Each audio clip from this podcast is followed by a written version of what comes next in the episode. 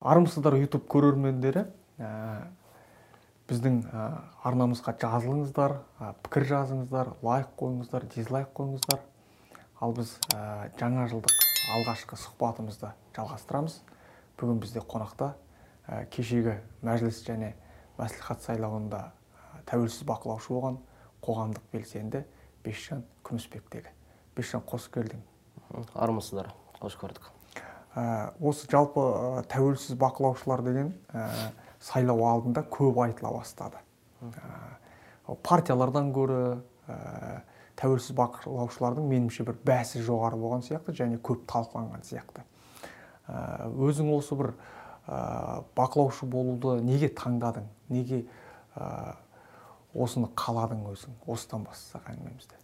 Біздің елде анау 95 жылдан бері бақылаушылар бар екен. Бірақ олар қоғамға ашық айтып бір үлкен халықтың дауысы үшін күрескенін көрмедім былай көрсек те енді бір белгілі деңгейде заңгерлер соттасқан шығар бірақ бір қоғамның алдында бір жоғарғы мектеп екенін жауапкершілігі үлкен жауапкершілікті өзіне жүктеген ұйым ретінде мен көре алмаған соң одан өткен президенттік сайлауда көбісінде ұмтылыс болды. Қайтсек те ә, тоқаев назарбаевтың адамы болған соң Тоқ- назарбаевтың жүйесі кетсін деп әміржанға бәрі дауыс беріп жатты бір тарап бақылаушы біз бақылаймыз бұл сайлауды қайтсек те біз осы жүйені ғұмырын арға ұзартпаймыз деп бір ынтасын көрдім.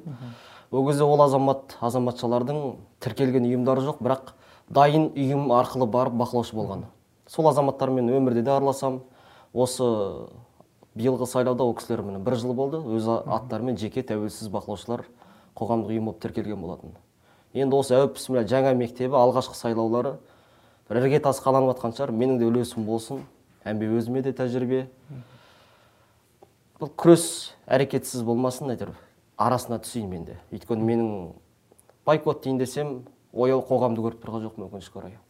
Болмаса мен бойкотчик болып көргем тым болмаса мен өзімнің үшін тәжірибе үшін қатыстым. Заңсыз болатын белгілі ғой. Мен сол заңсыздықты әшкерелегім келді. Кеше солай да болды. Ә, өзің қанша фактілерді өз көзіңмен көрдің тіркедің? Осы туралы айтып өтсең. Кеше күні бойы видеоларға түсірдім соның барлығын кешкісін заңгерлермен жолығып анықтаған кезде 12-дей акт шығып тұр екен менде. 12-дей заң бұзушылық бір ғана менің учаскемде. Және қай участке қай жерде? Ә, 502 участок ә, наурызбай ауданы қалқаман 2 157 мектеп. Одан кейін орада 2400 дауыс беруші болса бюллетень. Соның 265-і ғана келді сайлауға. 10 пайызы да болған жоқ қой 8 10 пайызы да болған. 10 пайыз иә солай ғой. 10 пайызына да жетпей қалды. Мысал ретінде айтсаң қандай заңсыздық нақты тіркелді мысалы өзің көрген? Ә, комиссиялар қалай ұрлық жасасақ деп жүрді бір біріне сыбырлап айналып. Мен өйткені тапжылмай қарап отырдым. Олар ә, тәртіпке қадағалау керек қой карантин уақыты ғой қазір. Адам топтасып кіріп кетпеу керек қашықтықты қадағалап отыру керек. Бір емес тоғыз комиссия ғой. Олар оған қараған жоқ. Өзінің негізгі жұмыстарын ұмытып кетті. Тоғыздан аса адам топтасып кіріп кетті. Ол комиссияға сынды. Ол да заңсыздық болып есептеледі. Одан кейін прото- сейфті ашқан кезде басталсап бақылаушылардың қатысуымен елеп ескеріліп ашылып одан кейін бюллетендердің протоколы болу керек. Ә, таратылады ғой әр комиссияға. Ол жайында мағлұмат бермеді айтпады сейфті ашты сейфтің алдында пломба болды ма болмады ма біз оны біле алмадық. Бюллетенді топтап салған фактілер болды ма? Топтап салған бір рет ә, бір аяғы ауыр адам жылап көмек сұрады. Одан кейін жанашырлық пайда болған соң кім дәп сол төраға мен артынан ойланып отырмын да бауырым көмектесіп жүрсеші деп қалды. Мен атып тұрып ана кісі көмектесіп салқын ауа жұтқым келіп тұр деді. Одан баспалдаққа қарай шығар жерде тағы ағаш есік бар. Мен содан шығып енді орындыға келейін деп қайтадан кіре қояйын деп едім есік іштен жауапты екен білдім олар бұл арандату екенін жанымда тағы әйел адам болған сіз тай тұрыңызшы дедім де мен жүгіріп мектеп қана үлкен. Бір мектептің өзінде бес участок. Айналып әр жақ шетінен кіруге болады. Арт жағынан кіріп келсем тастап үлгерген екен. Бірақ көк бюллетенді ғана тастап үлгерген. Осынша қалыңдық шығар таза көк бюллетень тұр. Розовыйын салып үлгермеген. Одан кейін телефон оған дейін тағы мен арандап қалып телефоннан айырылып қалдым. Телефон қуаттандырайын десең розетка қоюға болмайды напряжение компьютер өшіп қалады дейді. Одан кейін жарайды дедім. Мобильный топ болды. Біз солай да дайындалдық. Сыртта заңгерлердің көмегі болатындай біз хабарласпасақ жетіп келеді. Номерларын жатқа білемін. Жанымдағылар арқылы хабарласып жаңағы ұзын тройник әкеткізіп алдым бес метр. Енді сол арқылы қояйын десең де мысалы басқа жерін тартып қалады да. Ол кабинетті жауып тастап түп жақтағы кабинетті ашып қойған. Сол жаққа барып телефонын қоя тұр дейді. Телефон керек нәрсе ғой барып сол кабинетке барып қойып жиырма минуттан ала қояйын десем кабинет жабық жаңағы. Сөйтіп кабинетті кешкі сағат сегіз жиырмаға шейін ашқан жоқ алты сағаттан артық кабинет жабық. телефоныңнан айырылып қалды. Телефоным сол кабинетте қалып қалды. Ә, видеоға фотоға түсіре алдың ба? Ә, түске дейін түсіргеннің өзінде жаңағыдай ғой он шақты түстен кейін ә, түстен кейін мен тек қадағалап жаздым. Жанымдағы екі бақылаушы олар да тәуелсіз деп есептеймін. Олар да кешке дейін санып санап біз ә, арасында бір сағат сайын салыстырып отырдық. Менде мысалға 150 адам жанымдағы тұрады мен де 153 санадым дейді біреу 149 санадым дейді. Одан кейін таңертең мен ә, төрағасынан рұқсат сұрап бір екі сағат сайын тексеріп тұрсақ бола ма дедім салыстырып. Сіздердің дауыс берушілеріңіз біздікімен. Халықтың дауысы ғой кешкісін бір а, көп ара қашықтық болмай қалсын болып жүрмесін деп. Келісіп санап отырдық. Арамыздағы бір бақылаушы оған қарсы болды. Сіз комиссияның жұмысына кедергі жасайсыз олай санауға болмайды деп. А ол бақылаушы кешкісін белгілі болды ол арандатушы сол мұғалім бе екен жалпы мен көптеген қылмыскерлердің арасында отырдым кеше. Өкінішке орай олар мұғалім екен. Ә, бекжан енді мынаны айтып өтіңізші.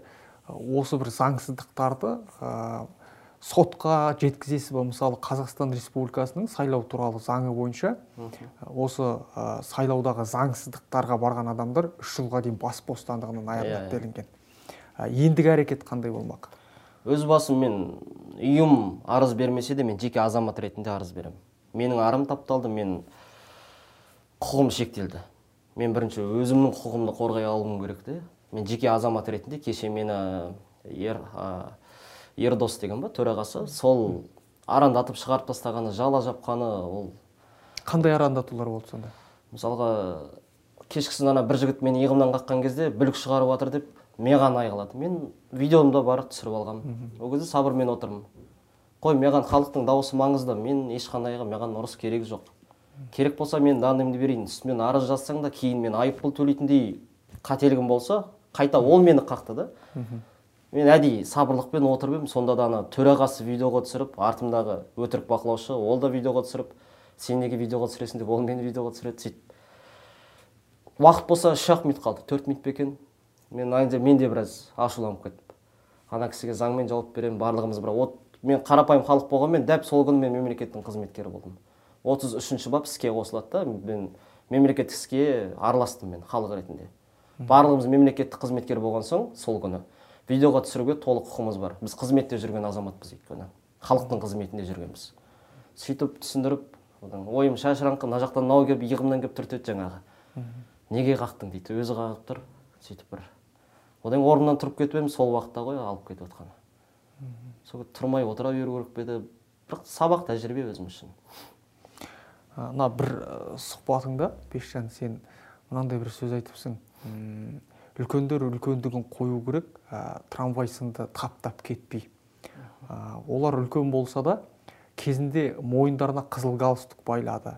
Ә, мына құлдықта қысымда ә, көрген адамдар деген пікір айтасың. Ә, жалпы біздің ә, осы бір бозбала кезімізде ә, журналистикаға айналыса бастаған кезімізде керісінше бір ақсақалдарға жауапкершілік арту көп болатын. Шаханов неге айтпайды? Ә, шерағаң айтау керек деген сияқты. Ә, бір өзіміздің жауапкершіліктерімізді сезінбеген кездерде болған. Ә, қазір осы жастардың барлығы осы сен сияқты ойлай ма? Жалпы олардың көзқарасы қандай осындай бір қоғамдық саяси өмірлерге? Олай айта алмаймын. Қазір мысалға қырық елудегі ағаларым мысалы маған сеніп отыр. Сендер жүрсіңдер ғой әрекет жасап. Сәттілік өзгердіңдер бір дейді де. Олай болмау керек жасқа қарап керегі жоқ сияқты мысалға. Ол кісіде мысалға жетпістен асқан мұхтар шахановта бар құқық менде де бар ғой. Жалпы 18 жастан кәмелет жастан араластық па? Үлкен жауапкершілікті әрқайсымыз мойнымызға алуымыз керек сияқты. Біреуге үміт артып керегі жоқ. Өйткені өзіңнің жеке басың бар абай да айтады ғой өзіңнің ақылың мен біліміңе сен дейді. Сол сені екі жақтан алып шығады дейді де кез келген жағдайда. Біздің қоғам оған сенбей жатқан сияқты. Жаңағыдай бір ағамызға сенеміз оған сенеміз.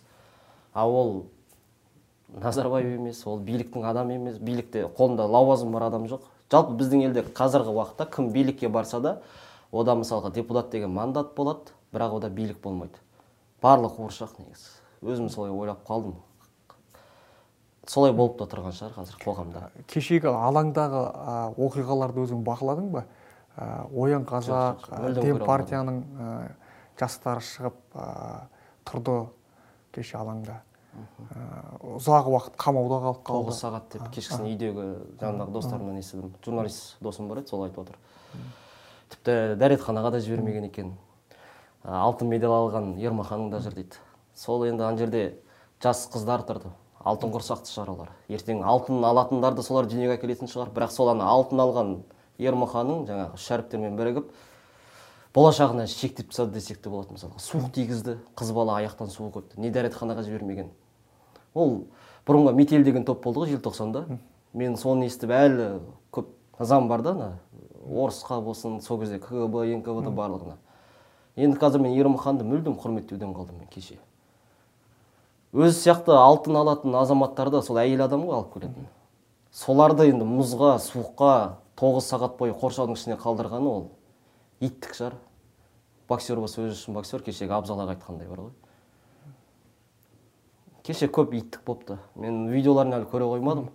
Бірақ кеше кім бақылаушы болды таңғы бесте тұрып алып бақылау учаскесіне барды. Кім өз құқығы үшін сайқал сайлауға қарсы болды мен барлығына басын деймін барлығын құрметтеймін. Кім болсын ақ мысық па қара мысық па тышқан ауласа болды дейді ғой. Барлығына мен ризамын.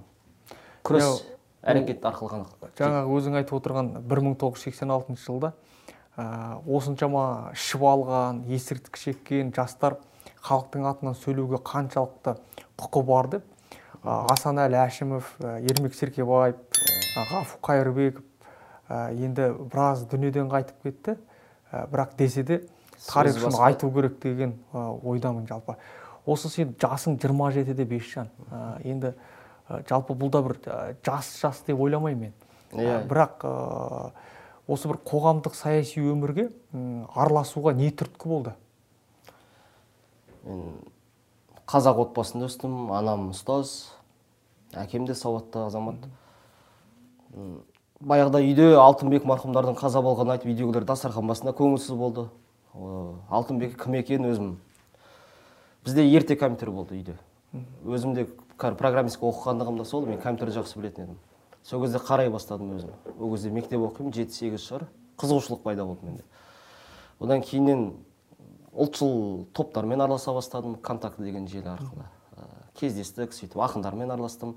2016 жылы мен нақты әрекет алаңға алып шыққан. Өйткені кезіндегі отарлау саясаты біздің құнарлы жерімізден айырылды. Қазақтың табысы мал болса мал шаруашылығын шектеді. Жер митингісіне қатысты иә. алғаш. Сонымен салдары егер халық тағы да қазір өзінің несібесі ғой ол өзінің жейтін асын беріп қойып жатыр да жерін беріп қой деген сөз. Жер біздің соңғы тұрақ.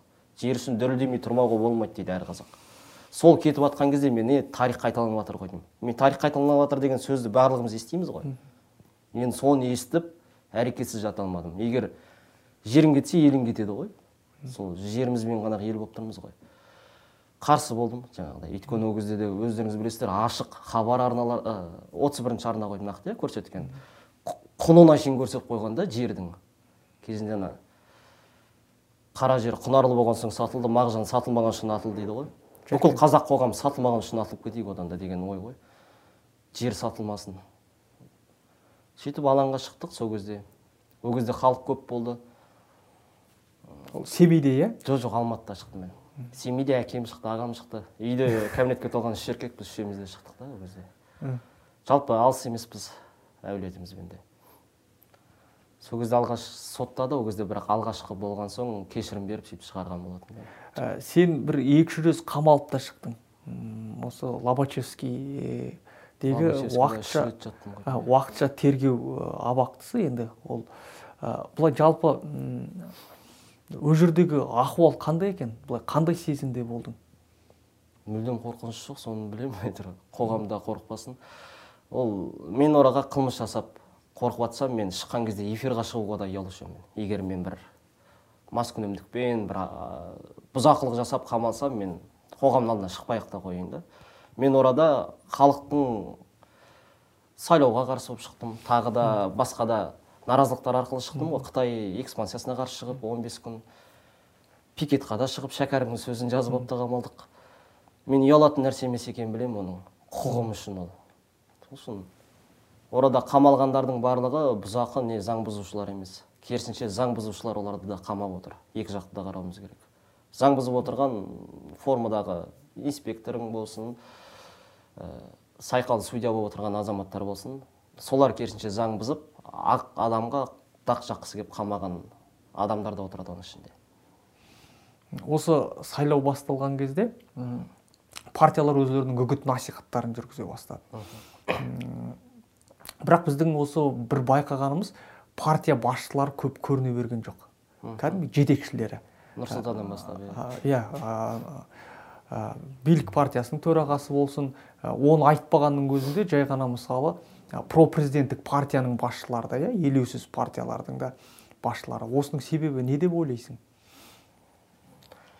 Олар андай пешканы пайдаланғысы келген шығар шахматтың тілімен айтқан кезде. Алдыға журналистерді қойды иә. Ә, қоғамға танымал адамды қойды. Олардың барлығы әртіс пен жезөкшелерге сенудің қажеті жоқ деді ғой. Бірінші менде сенімсіздік пайда болады. А, бірақ мен оны қаралаудан аулақпын да. Өйткені түбі қазақ та. Өліп қалсам да мені қазақ жерлейді ғой деген ой менде әрқашанда жамандай алмаймын. Бірақ қолшоқпар болды олар нақты айтқан кезде. Біреудің пешкасы болды барлығы.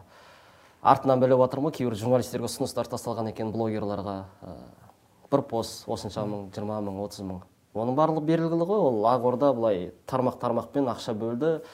Барынша халықты назарын сайлауға бұру.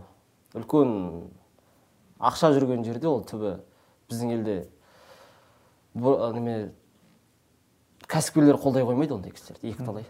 Өзі үшін қорқады ғой. Егер кәсіпкер қолдап бір партия алды қарай шығып келе жататын болса бір таяқтың ұшы кәсіпкерге тиген кезде мен сенетін шығармын бәлкім.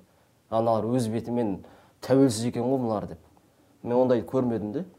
Барлығы сайрап жүрді барлығы ақша жан жақта ұшып қонып жүрді оның барлығы уже рұқсат етілген дүние екенін түсіндім оның бір келісім бар араларында. Қарсы емеспін кім болса да әйтеуір ана етті қалай сонда сонда спектакльге қарсы емессің ба жоқ спектакль болғанда біраз халық жаңа мен соңын аяқтаға тұрдым ғой. Етті мысалға ана ет машина арқылы тартқан кезде фарш болады ғой.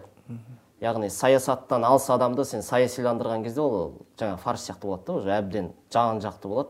А оны қайтадан фаршты ет қыла айналдыра алмайсың. Сол сияқты саясиланған адам ол қайтадан бұрын қалпына келмейді де бейхабар бола алмайды. Сабақ алсын әйтеуір кірсін саясаттың ішіне. Біз айналыспасақ саясат бізбен айналысады өздері түсінеді ғой артынан алданғанын түсінеді. Былтырғы мысалы қосалқы алданғанда азаматтар әлі де жүр мысалы арамызда бәрі күресіп жүр.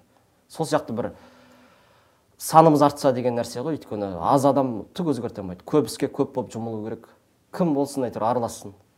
Уақыт жауап береді барлығына. Жаңа сен айтып қалдың. Митингке шәкәрімнің э, сөзін жазып шықтың деп. А, мен осы бір ә, сұхбатқа дайындалған кезде сенің ә, видеодағы үндеулеріңді ә, митингтегі сөйлеген сөздеріңді ә, қарап шығуға тырыстым барынша. Ә, сол кезде бір ахметтен айтасың бір алаштықтарды ә, алаштықтарға сүйенетініңді аңғардым. Ә, жалпы осы біздегі алашқа деген махаббаттарды сен бір ә, қалай саралайсың? Осы бір ә, билікке жақын жүретін адамдарда ә, пропрезиденттік партиялар арасында да бір осы алашқа деген махаббаттарды ә, енді байқап отырамыз. Алашты оқысаң алаштың айтқандары әлі актуальны екенін түсінесің. Қазіргі қоғамда әлі өзекті мәселе екен оның барлығы. Жері болсын экономикасы болсын тілі діні ділі болсын барлығы әлі өзекті мәселе. Мына жүйе шешім тапқан жоқ еш нәрсенің сабақ алған жоқ ә, тек бұлар қолдан бір тұлға жасап алды елбасы дейтін. Ал бірақ олар өткеніңді білсең болашағың қазіргі сүріп жатқан өмірің жалтақ болмайды да жан жаққа қарамайсың. Біздің өткенімізде ұялатын дүние жоқ қой. Сол үшін өткеннен сабақ алып жастар қазір көбісі менің өз достарым да балаларын кәдімгі сыныптасым болсын жақын достарым балаларын алаштықтардың есімдерімен қойып жатыр қуанамын мен. Алаштық ол қазіргі алаш әлі күнге шейін оппозиция. Олар өліп қалған болса да өлмейтіндер ғой ол кісілер жалпы тірі. Бір ағалар бар дейді ғой өліп қалса да әлі тірі деп. Бір ағалар бар тірі бірақ өліп қалған дейді ғой. Кім? Серік елікбай ағамыз айтқан ерғали ағамыз айтады ғой. Сол сияқты ол алаштықтар әлі тірі. Оқу керек насихаттау керек. Енді. Қоғамға жетіспей тұрған тұлғалар ғой қазіргі. Пікірлерге қарасаң да сол алаштықтар тірі болса ғой деп айтады көбісі айтады. А неге өз балаңды сол кісілер сияқты текті қылып тәрбиелемеске ұлтым деп ұлт жанашыры қылып тәрбиелемеске мысалға? Ел аман болса ерлер туады ғой солар өздері түсініп баласын тәрбиелесе әлі талай әлихан мыржақыптар болады. Енді қазір әлеуметтік желіде кешеден бері байқап отырмын осы экзит пол жариялағаннан бері. Ә, бір ә, сайлау әділетсіз өтті ә, деген сияқты да бір пікірлер байқалып қалады. Жалпы өзің көзқарасың қалай осы енді ә, бар сайлауымыз осы ғой біздің? Бар сайлау, бар сайлауымыз осы. Осы барымызға деген ә, көзқарасың қалай? Бардың өзі әділетсіз. Кеше кім мұхтар әбіләзов өз жақтастарына ақжолға дауыс беретіндер гармошка қылып салыңдар деді ғой. Мен өз учаскемде бір жетпістей санаған шығармын гармошка мысалға. Ашық кәдімгідей бүктеп бүктеп салғандар да. Одан кейін ол кісілер бір неме бар ол кісілерде? Позитив бар да? Кейбіреулер танып отыр ана жерде мен бақылаушы отырмын ғой. Қолын көтеріп риза болып ананы салып бір өзгеріске қоғам қазір дайын келе жатыр да. Мысалға 265 дауыстың жетпісі жаңағыдай мысалға. Ашық гармошка салғандар енді ақ жол деп есептей берсек болатын шығар. Ал кейбір адамдар бар бәлкім тағы да жиырма адам бар шығар былай салған. Одан бір топ жастар келді. Адалға дауыс береміз деп. Негізі айтуға болмайды бірақ олар айтып кіріп жатыр да өздері солай. Ағалар келді мысалға әулетімен ауылға деп. Менің учаскемде нұр отан анық жеңген жоқ. Мен санауға жеткім келді де санау уақытына дейін. Жете алмай қалдым өкінішке қарай қолымда жоқ та ол ақпарат. Бірақ күні бойы бақылағанымда менің учаскемде нұр отан жеңген жоқ. Жалпы қазақстан 13 мың электорат болса соның 15 пайызы келген шығар сайлауға. Иә екі миллион жоқ ол келуді. Мәжбүрлеп келді фото отчет дегендер болды менде бір. Жеті сегіз адам шығар. Жұмыстан сұрама болмай жатыр деп кешкісін келді. Осыларды мәжбүрлеп маған фото отчет жіберіңдер деп бір жеті сегіз адам кешкісін бөлек бөлек келіп суретке түсіп жатты жұмысқа жіберемін деп. Нұр отан мәжбүрлеп бір дауыс жинаған шығар. Ә, бір учаскеде бір досым өзінің досын ұстап алыпты. Әскери қызметтегі адам екі бюллетень салып жатқан кезінде ұстап алған. Сөйтсе өзінің группаласы досы да. Әскер ол военный қызметкерлер оның бәрі мемлекеттің басқаруында ғой. Сол кісілер көп ы, түрксибск аудан өзі солардың ауданы ғой әскери қалашық дейді ғой. Сол жақта көп болған екен. Ы, бір командирлар болады. Мысалы бір мектепте үш участок бар үшеуіне кіріп шығып сөйтіп жүрген екен. Оның бәрі видеофиксациялар бар енді ол кісілердің видеоларын көрмедім олар да бірақ кеше заңгерлермен бірігіп акт дайындап жатқан тұғын видеода олардың үздіксіз жақсы камерамен түсірді дәп солардың учаскесінде. Көруге болады бір адам екі үш рет келген бұйыртса оны да дәлелденіп әлі сотта жеңе- жеңетін шығармыз рахмет бекжан ә, өзің пікіріңді айтып біздің шақырғанымызды қабыл алып қонақ болғаныңа жақсы күндерде жолығайық көп рахмет. Аман бол.